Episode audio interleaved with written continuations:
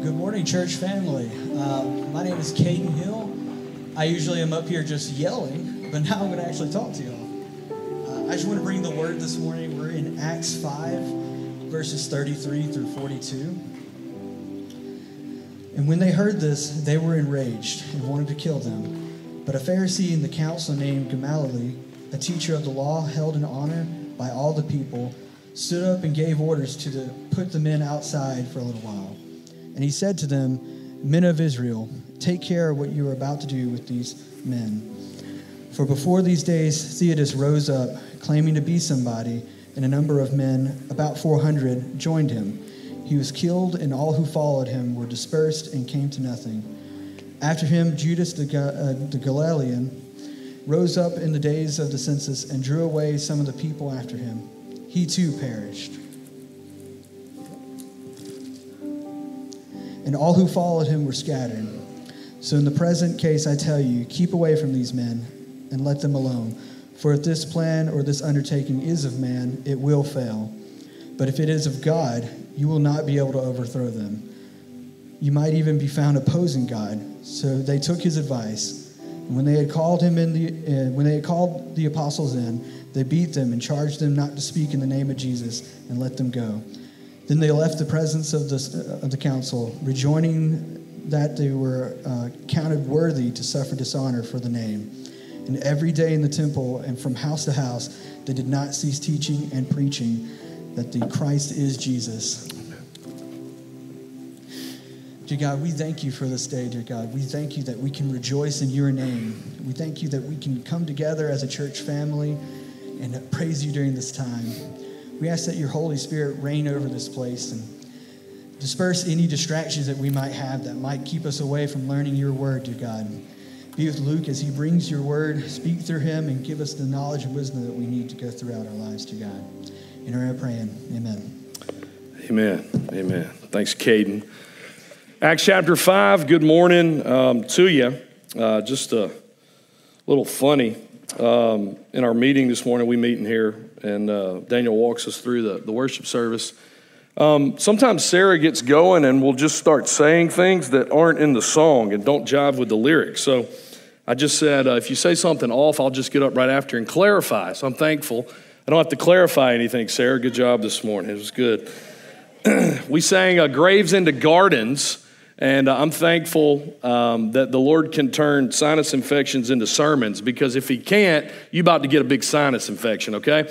So they've given me freedom, so I might move over, Bo, if we can adjust the camera just a second. I don't want to bless y'all this morning, okay? So I got, uh, I've got uh, tea, water, and some cough drops, and we're going to try to get through it. All right, Acts chapter 5 is where we'll be. By the way, happy Palm Sunday to you. Amen. Next Sunday, we will be outside celebrating the fact that the God that we worship is not dead in a tomb. Jesus is alive. He is alive forevermore. And this day, although we're not looking at it specifically in our passage, we would be reminded that this is the start of Holy Week. And this is the day on Nisan 10, pretty cool, it's April 10th for us, but in the Jewish calendar on Nisan 10, this is when they would go out into the fields and they would select the lamb that they would offer for sacrifice. And it had to be a perfect lamb, it had to be a male lamb, it had to be completely unblemished. And they would keep that lamb with them for five days and then they would offer it as the sacrifice.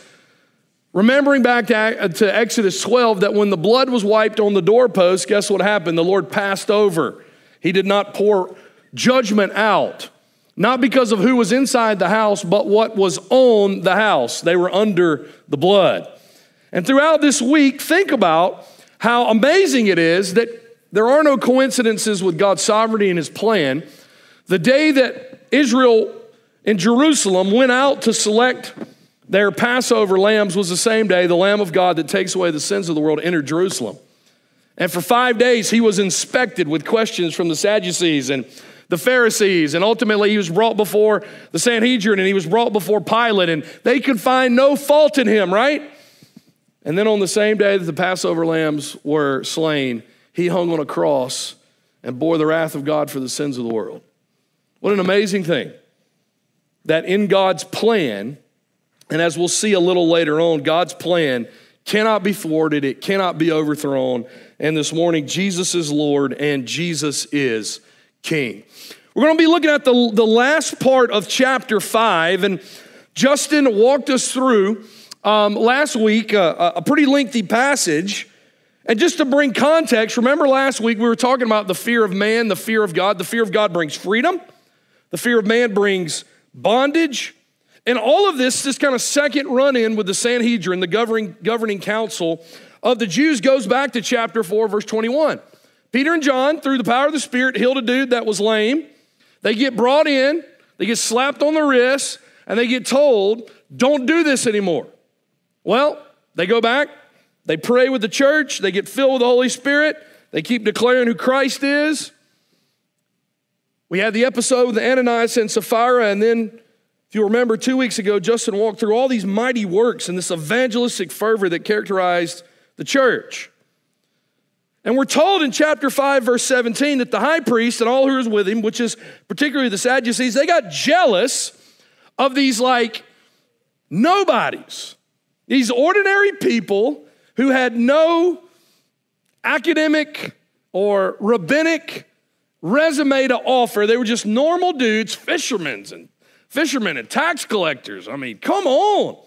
And they're taking over the city by storm through God's work. And they get jealous and they round. It's interesting here. This is all the apostles. This is the original 11, plus Matthias, who was added in place of Judas Iscariot.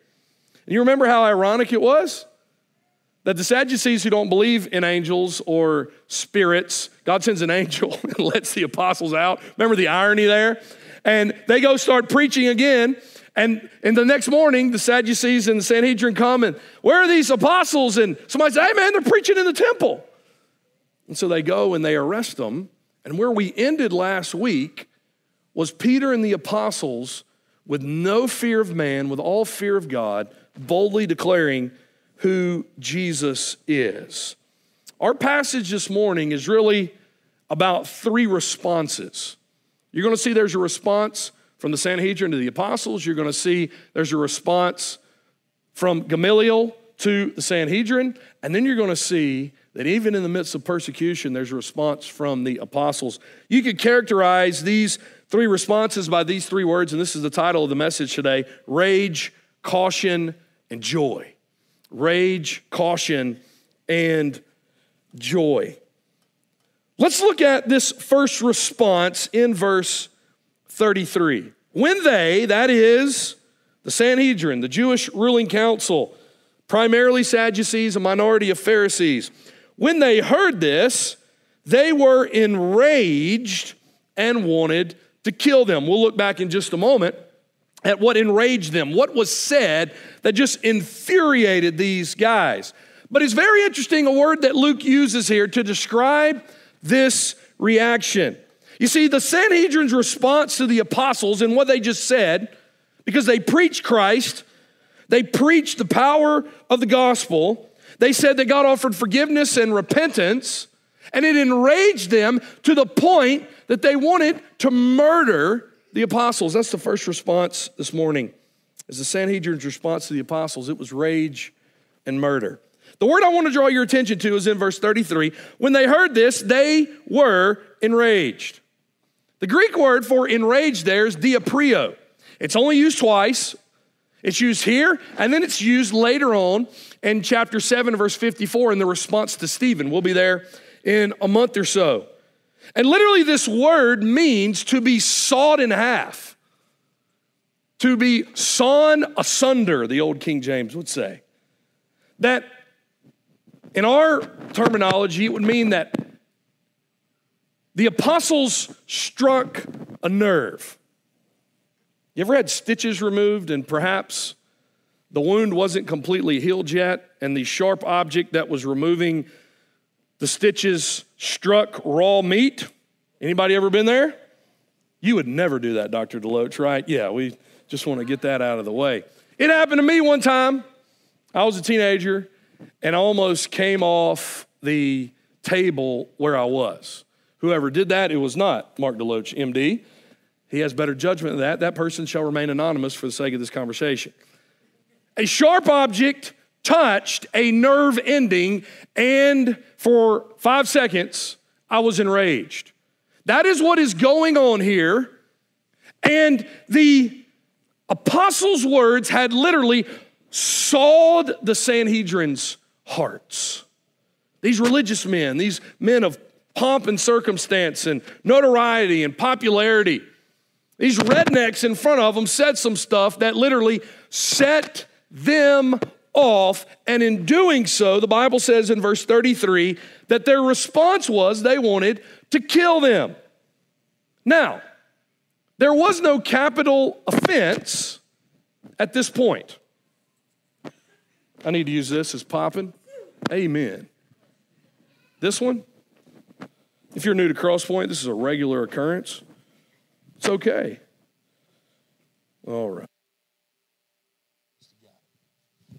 All right, we good? There we go. All right, I'll turn this bad boy off. So the apostles, they, they, their words, whatever they said, struck this huge nerve within the Sanhedrin.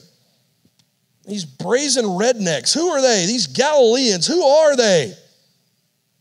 And they wanted to murder them. And this was not an appropriate response because the only thing that the apostles had done, if you go back to chapter 4, verse 21, all they had done was disobey in order not to teach in the name of Jesus, which is not a capital offense. So that's why I, I have on the screen that their response was one of murder. This wasn't like execution, justified killing. They had broken the Jewish law. They had warned them not to teach in the name of Jesus, and because the apostles feared God, not man, they went ahead and did it anyway. And as a result, this sinful response, we're going to murder you. See, their response revealed their rejection and their rebellion. Now, I want to walk through this. I want us to go back to verse 28. And I want you to see where Justin ended last week. And as I listened to the message last week, I just want to make sure I wasn't going back through something. But I thought this was really interesting.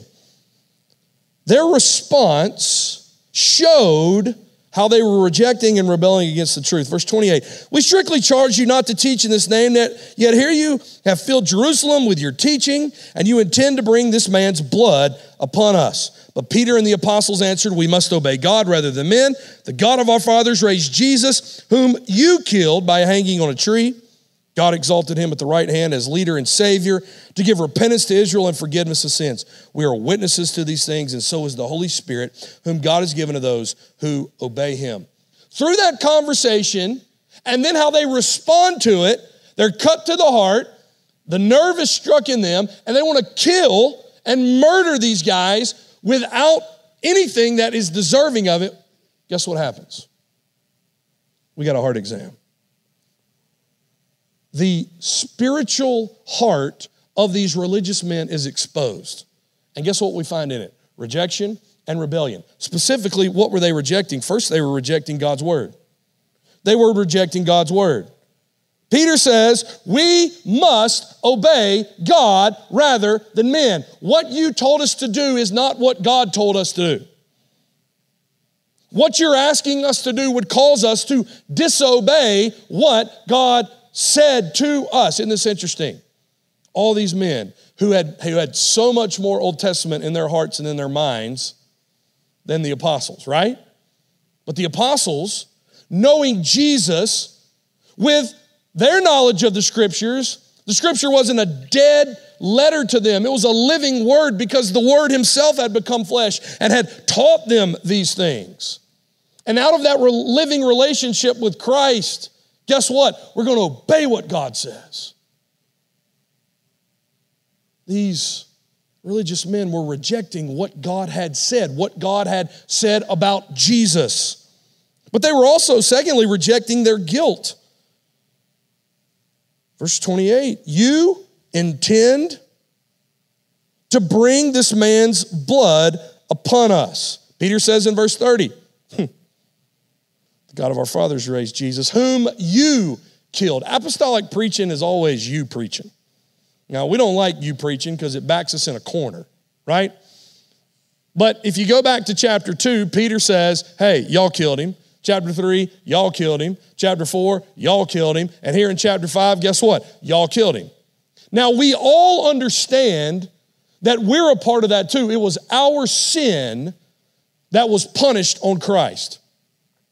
But what Peter is saying here, he's saying, You are guilty of the murder and the execution of the Messiah. And guess what? They didn't want none of that Gatorade. They were rejecting their guilt in seeing Jesus crucified. Third, they rejected their Messiah. Verse 31 God exalted him who Christ at his right hand as leader and Savior. All the prophecies in the Old Testament. These dudes knew all the prophecies, and they knew somebody was coming. And when he comes, he's going to fulfill Micah, he's going to fulfill Isaiah, he's going to fulfill Jeremiah, he's going to fulfill Malachi, he's going to fulfill them all. And then the one who fulfills all those prophecies shows up, and guess what? They kill him. There's only one Messiah. And Peter's like, Y'all killed him. You missed it. What this speaks to me here is may my biblical and re- religious knowledge, please don't let it ever cause me to be so arrogant that God could be right in front of me and I miss it.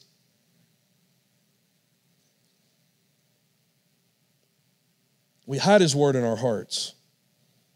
We're mighty in the scriptures. We learn the word of God. We submit to the word of God.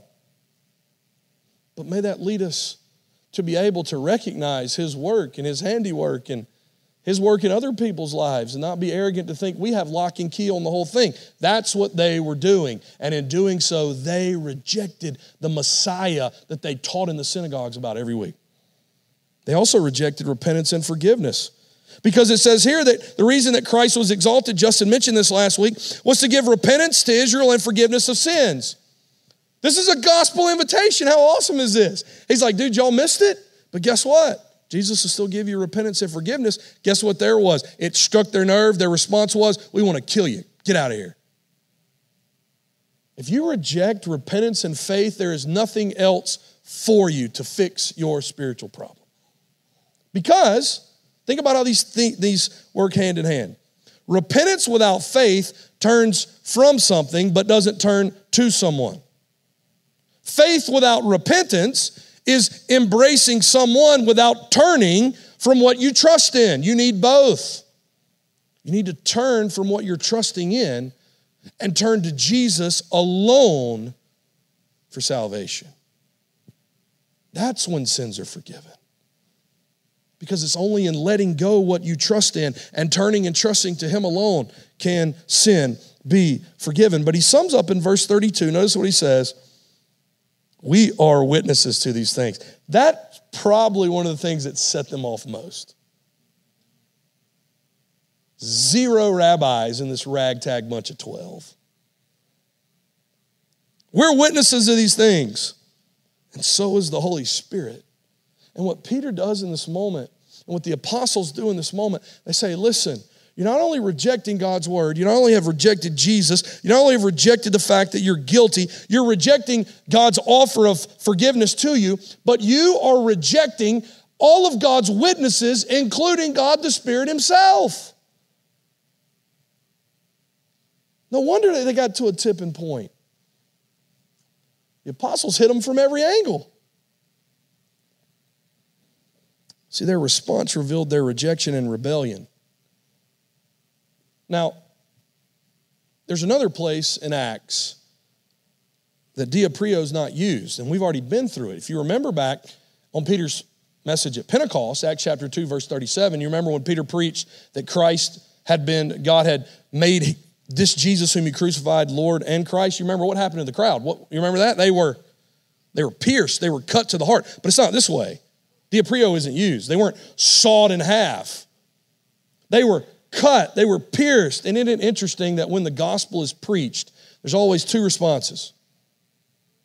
There are those that look to the truth and grab a hold of it and believe in it and submit their life to it, or there are those that try to put the truth out of business and kill it and snuff it out and make it no more? And all of us in this room are either in one of those two audiences. By not making a decision about Jesus, Pilate made a decision about Jesus. And you may not be like actively like pulling a Bible up and throwing it in the air and blowing it away with a 12 gauge or having shirts that say, I hate God's truth, but a life that is unsubmitted to who Jesus is and the Word of God and the gospel is a life ultimately that wants the truth eradicated because your truth is your truth. That's a dangerous place to be. Can I just encourage you this morning? That even now, if that's you, there is an offer at the cross to come and to place your sin and your rebellion and your rejection of Jesus before Him, and He will forgive you, and He will save you, and He will deliver you, and He will transform you, He will forgive you. That's the gospel. So, even if you've been fighting truth in your life and don't want to submit to it and ultimately want to get rid of it, today is the day of salvation. So, this is the initial response. They wanted to kill him. Thankfully, there's a second response for Peter's sake and John's sake and Thomas's sake and Matthias's sake. And the second response is Gamaliel. It's his response to the Sanhedrin. And the response is one of caution and exit. So, Peter's proclamation of the truth, the apostles' proclamation of the truth, has revealed their heart in relationship to the truth. They hate the truth. They're enemies of the truth. They want the truth silenced, and they want those that preach the truth dead. And it's all about to go down right now. And Gamaliel stands up in verse 34. But a Pharisee in the council named Gamaliel, a teacher of the law, held in honor by all the people, stood up and gave orders to put the men outside for a little while. 70 men on the council, Everybody wants to kill these apostles. One dude stands up and says, Y'all need to chill. Those shirts keep calm, right? You know? This is what happens. Gamaliel stands up and he's pretty bold because the Bible says there that he gave orders. Y'all chill, y'all take these dudes outside, and we're gonna talk. This is pretty bold. He's the minority in the room. He would have A, been the minority because he's a Pharisee. Secondly, he's a minority because obviously he doesn't want their heads to roll right now. And he steps up and he goes, just, just hold on a minute, take these 12 guys out, and let's talk about it. Who is Gamaliel? Because this is really important to the conversation. Gamaliel was called a rabban, which is kind of a higher level rabbi. He was considered a doctor of the law. He was the most respected teacher of the law in Israel at this time. His grandfather was Hillel, who wasn't called a rabbi because everybody said to call him a rabbi or a rabban, it wouldn't have, it would have still been under how respected he was. He lived around the age of 100. He lived in first century BC into first century AD. He founded one of the two major houses of interpretation thought regarding the law, the house of Hillel.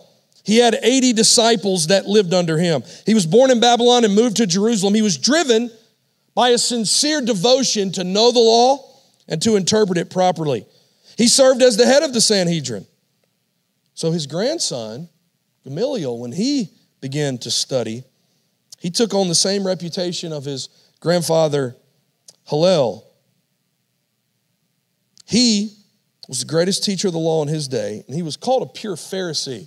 A lot of times when we think of Pharisees, we, we, we go back to the Gospels, and those are the guys that keep pushing the buttons and keep stirring up junk, and, and they did. But the word Pharisee literally is, is to separate or to be wholly devoted to God. This is why they kept the law in such a, such a, uh, a very strict way. And Gamaliel was a pure Pharisee in every way. He was strictly devoted to the law. When he died, this is what was said about him in the Mishnah. Since Rabban Gamaliel the elder died, there has been no more reverence for the law, and purity and abstinence died out at the same time. We find out later in Acts 22 3 that Saul of Tarsus sat at the feet of Gamaliel. This was Saul's rabbi. this is why you see such a unbelievable knowledge of the law in Paul. This is why you see his ability in every place on his mission trips to connect. And this explains, as we'll see in a couple weeks, why he hated Christianity so much when he wasn't a Christian. Because he sat under the greatest teacher of the law. It's important for us to see this. Luke makes mention of this really quick so that we will understand what's happening. most respected dude in the council who is theologically a minority stands up and says, Y'all chill, take the apostles out. And what is his advice? Gamaliel's advice is leave the apostles alone. Leave them alone. Verse 35 Men of Israel, take care what you are about to do to these men. You better take caution. You better be cautious. This isn't some trivial matter. Because, especially for the Pharisees, they can't just deny the fact that a, a crippled dude got up. They can't deny what happened in chapter 5, 12 through 16, and all the miraculous things. They can't deny the fact that, that an angel, there's rumors that an angel appeared. Paul actually used this in chapter 22 in Acts to his favor. He's among, oh, there it is, sorry. He's among the Sanhedrin, and he perceives who's a Pharisee, and he perceives who's a Sadducee, and he starts appealing the Pharisees. The Pharisees like, whoa, man, maybe an angel spoke to this dude. We got to listen to him.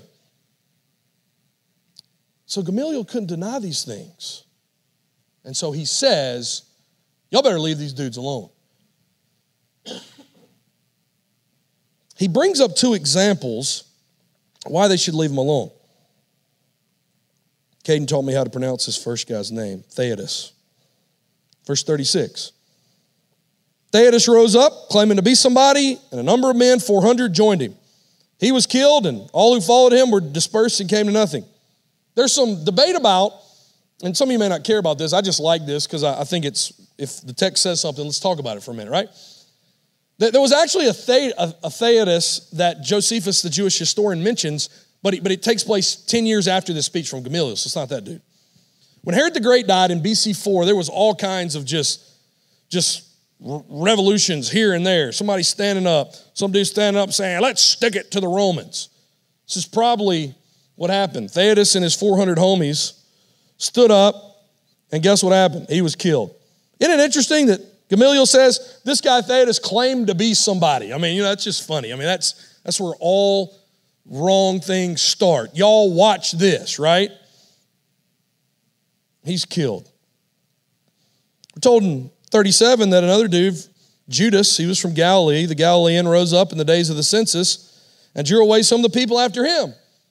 One of two censuses it's talking about. One was actually the census that why Joseph and Mary came to Bethlehem. It could have been that when Quirinius was the governor. Or it could have been about 10, 12 years later, around 86 and 87, there was another census. And of course, when a census takes place, taxes are involved. And so Judas the Galilean says, We ain't got to pay them taxes. Guess what happened? His head rolled too. So Gamaliel stands up and he's like, listen, y'all need to chill, leave these dudes alone, because, secondly, self appointed saviors can never save.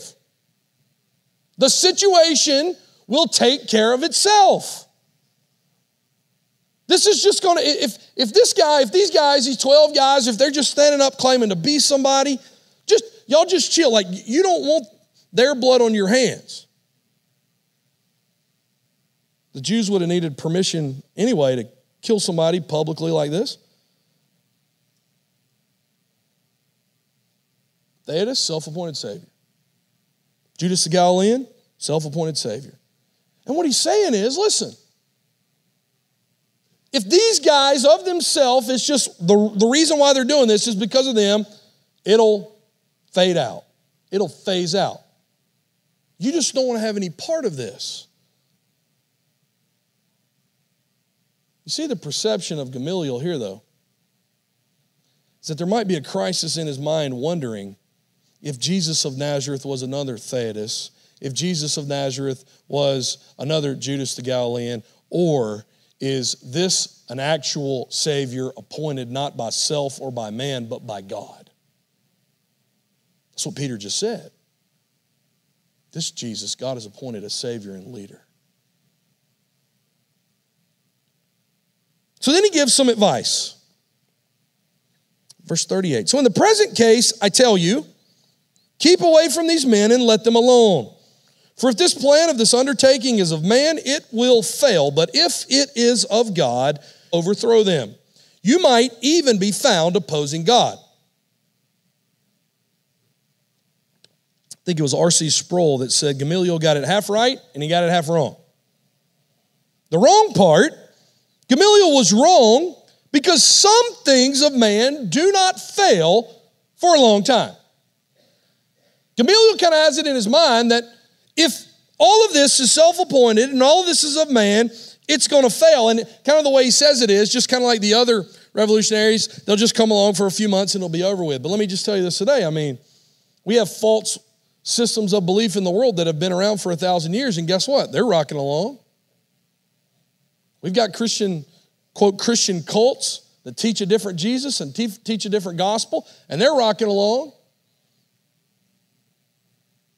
We've got naturalism, denies God's existence, explains matter explains everything. That's been rocking along.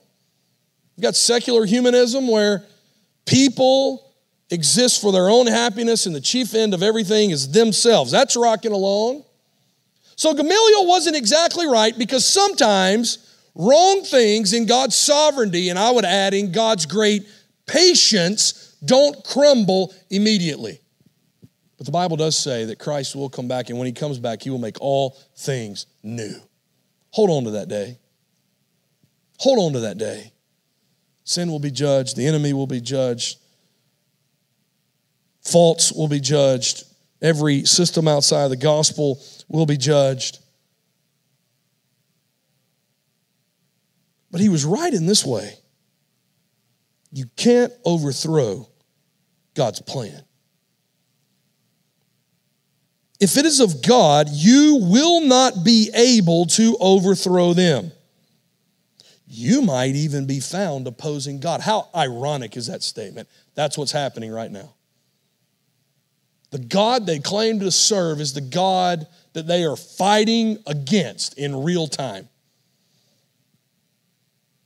God had said, My authority doesn't rest on all these pompous Sanhedrin types who are crooked and some, many are self righteous. My word rests on these 12 nobodies who are witnesses to the fact that the Son of God was raised from the dead. This brings us back to Matthew chapter 16, verse 8. Hey, you're Peter, a pebble. But on this rock, the confession that Jesus is the Christ, the Son of, the, of God, I will build my church, and the gates of hell shall never overcome it. The gates of non messianic Judaism will never overcome it. The gates of literary criticism that denounce Scripture as being inspired, inerrant, and fallible will never overcome it. Political theory and personal opinion will never overcome it. And you see, the secret of the church and if you want to be a part of a church, global, regional, and local, that never has hell overcome it, you must cling with all your heart to this fact He is the Christ, the Son of the living God. He has authority. He deserves my life. He deserves my church. He deserves my obedience. John Stott says this, quite a lengthy quote, but I thought it was good to share with you. The devil has never given up the attempt to destroy the church by force. Under Nero, Christians were imprisoned and executed, including Paul and Peter. Domitian oppressed Christians who refused to pay him the divine honors he demanded. Under him, John was exiled to Patmos. Marcus Aurelius, believing that Christianity was dangerous and immoral, turned a blind eye to severe local outbreaks of mob violence. In the third century, the persecution that had been sporadic became systematic. Under Decius, thousands died for refusing to sacrifice to the imperial name. The last persecuting emperor before the conversion of Constantine was Diocletian. He issued four edicts that were intended to stamp out Christianity altogether. He ordered churches to be burned, scriptures to be uh, confiscated, clergy to be tortured, and Christian civil servants to be deprived of their citizenship. And if they were unrepentant, executed. But here, the early church apologist Tertullian, when he addressed the rulers of the Roman Empire, kill us, torture us, condemn us, grind us to dust. The more you mow us down, the more we grow. The seed is the blood of Christians. One bishop in 1979 in Uganda stated on the martyrdom of another minister in his country without bleeding, the church fails to bless. Persecution will refine the church, but not destroy it. And if it leads to prayer and praise, to an acknowledgement of the sovereignty of God and of solidarity with Christ in his sufferings, then however painful persecution may even be, welcome. You see, Gamaliel was right. You cannot overthrow God's plan. He will build his church. The final response we see is the apostles. Good thing at the end of verse 39, y'all chill. And they do. So they took his advice, and when they had called in the apostles, they beat them and charged them not to speak in the name of Jesus. And they let them go. Then they left the presence of the council, rejoicing that they were counted worthy to suffer dishonor for the name. And every day in the temple and from house to house, they did not cease teaching and preaching that the Christ is Jesus. Sanhedrin responds in rage and a desire to murder. Gamaliel responds in caution and exit, like, let's just calm down, think through this, and let's just pull out of this situation. But the apostles respond to suffering and persecution in this way, with joy and with resolve. So they listened to Gamaliel's advice. In verse 40, they called in these apostles and they beat them. Now, what does that mean? Just for your notes, this is what comes into our mind when we think about the 40 lashes. Deuteronomy chapter 25, verse 3 says that if it were a judge decided that someone needed to be punished, they could be only beaten 40 times. And at the, this time, the Jews had narrowed it down to 39, lest somebody forgot count along the way. I mean, that's good. If you're the guy, you get one less lash, but I mean, it just kind of speaks to the legalism, right, of the day, too. And they would do these in multiples of three. You would sit there and you would get hit by these three um, strips of cowhide, you would get hit twice on the back and then once in the front. And they would repeat that 13 times. Now, let me just make this comment so that you can think rightly about this later in the week. That was Jewish punishment, okay? Jesus was not scourged or flogged 39 times. The Romans had no Deuteronomy chapter 25, verse 3. That's why many people in the flogging that Jesus endured, they would actually die like mid flogging.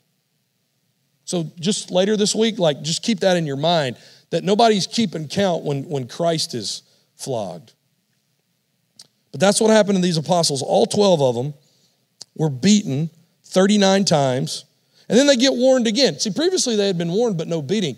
Sometimes there will be a time to suffer, and that time was now for the apostles. They were beaten and they were warned again, don't do this again. Sanhedrin backed up their threats this time by beating them. But notice their response. They left the presence of the council. Luke Johnson left the, the presence of the council complaining or moping or texting people so that they would feel sorry for me. I just, you know, sucking crud the last few days. I don't think there's a more Jones County way to say it than that. Feel sorry for yourself. You didn't get beat 39 times. And what was their response? Joy. Now that doesn't make sense. Their persecution for Christ produced joy. That doesn't make sense. And what I don't want to do at this point is to kind of take you down a yellow brick road and all there's flowers on either side and everything's okay and you just need to suck it up, buttercup, and think better about the situation. No. This verse does not deny what just happened. They got welts and marks and tears in their skin. They're bleeding.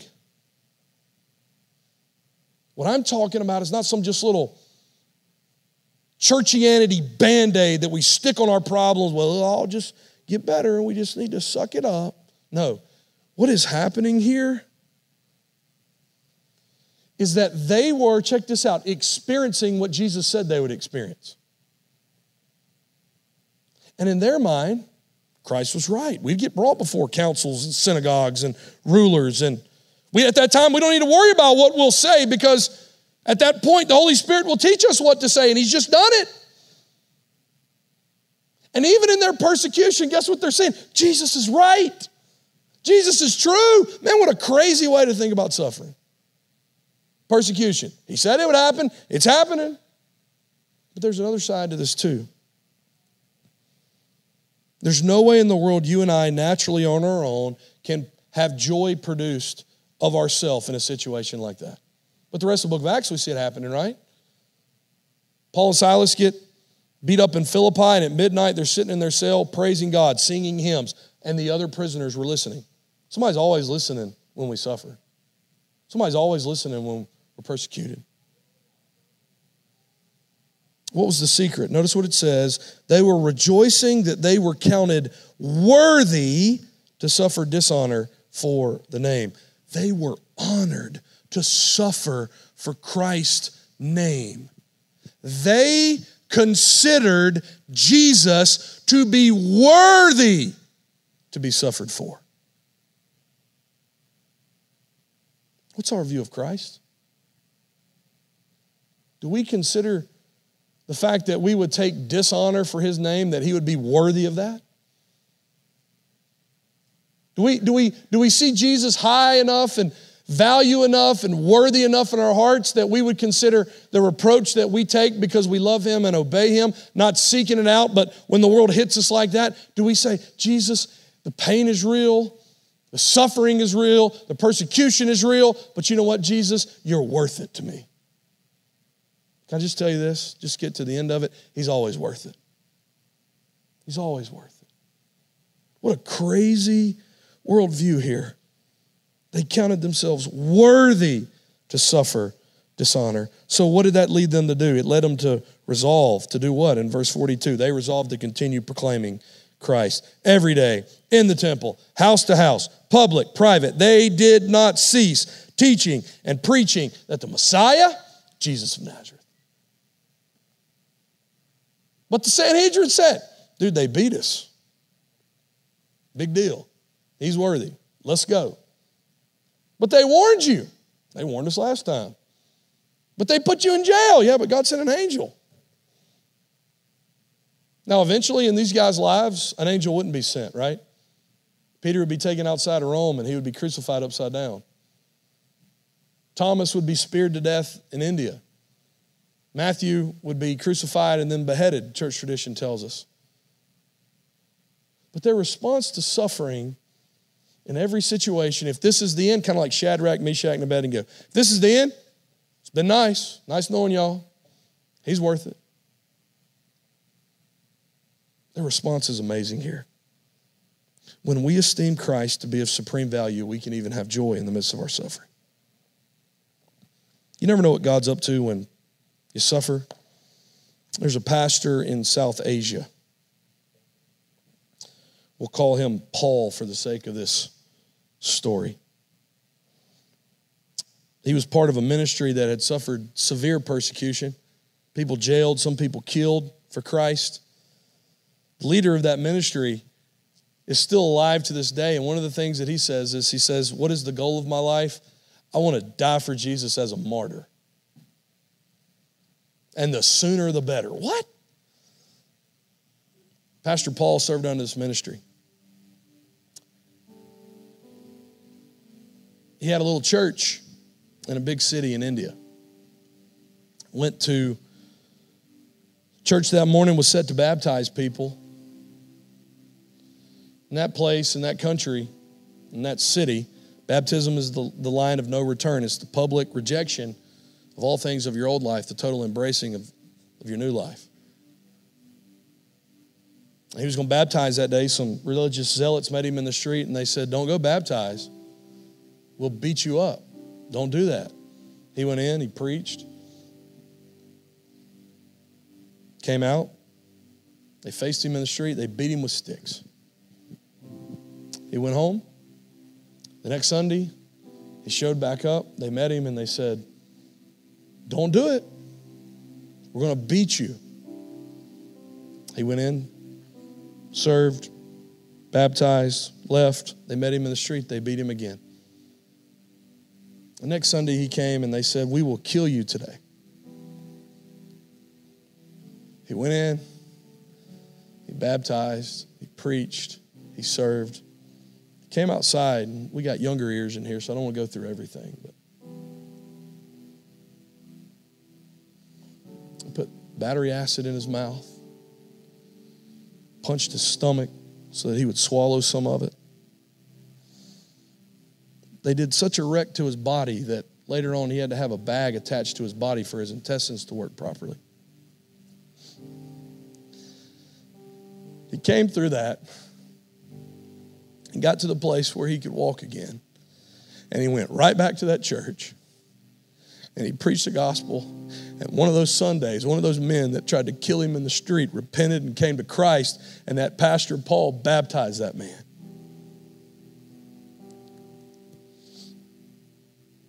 Why? Because he's worth it. And that's the type of legacy that we get from the book of Acts. That in all things, Jesus is worth it. When I don't feel like obeying, He's worth it. When I don't feel the love of God tangibly in my emotions, I'm going to believe what the Word says because Jesus is worth it. When He asks me to do things, He's worth it. When I'm wrong and need to confess my sin to my wife or my friends or, or my employer or somebody in my life, I, I do that and I obey and I come clean because He's worth it. I love His people because He's worth it. I want to see his gospel proclaimed in the earth because he's worth it. And that's the type of people that we're praying that God forms us into. Is that in every crossroads in our life, we say, Jesus, you're worth it. Lord, we're so thankful that you are worth it.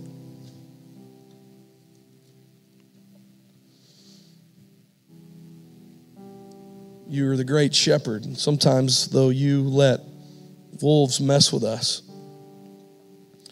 But God, wolves don't get the final say on your sheep. The enemy doesn't get the final say. Evil, lies don't get the final say. Thankful, Lord, that you do. I pray, Lord, for our church this morning. I pray that we would be the type of people in all things to say, Jesus is worth it.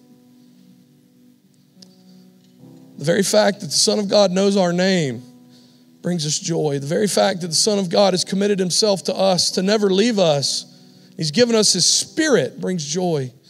The very fact that he's fighting sin in our life to conform us to his images brings us joy. This week, Lord, as we meditate on the fact that you were willing to bear all the wrath of God, that none was left for us, let that bring joy to our hearts. Or develop a people here at Cross Point that would say, Jesus is worth it. As we sit before the Lord, perhaps you need to pray, perhaps you need to address some things in your own life. However, the Spirit of God has taken the word and applied it to your heart today. You're under no obligation to, uh, to stand up when we sing. If you need to sit and pray, you can do that. If you need to stand and pray, pastors, we're in this room. I'll be at the back. If you need to talk to me or talk to me after, love to counsel with you. Ryan will be available after the service. Paul will be available after the service if you need someone to speak to. If you need Christ today, if you've been rejecting the truth, repent and believe the gospel. Whoever will call upon the name of the Lord will be saved. So let's take his word. Let's grab a hold of it. And let's obey it for Jesus' sake. Let's stand together. Daniel, lead us, brother.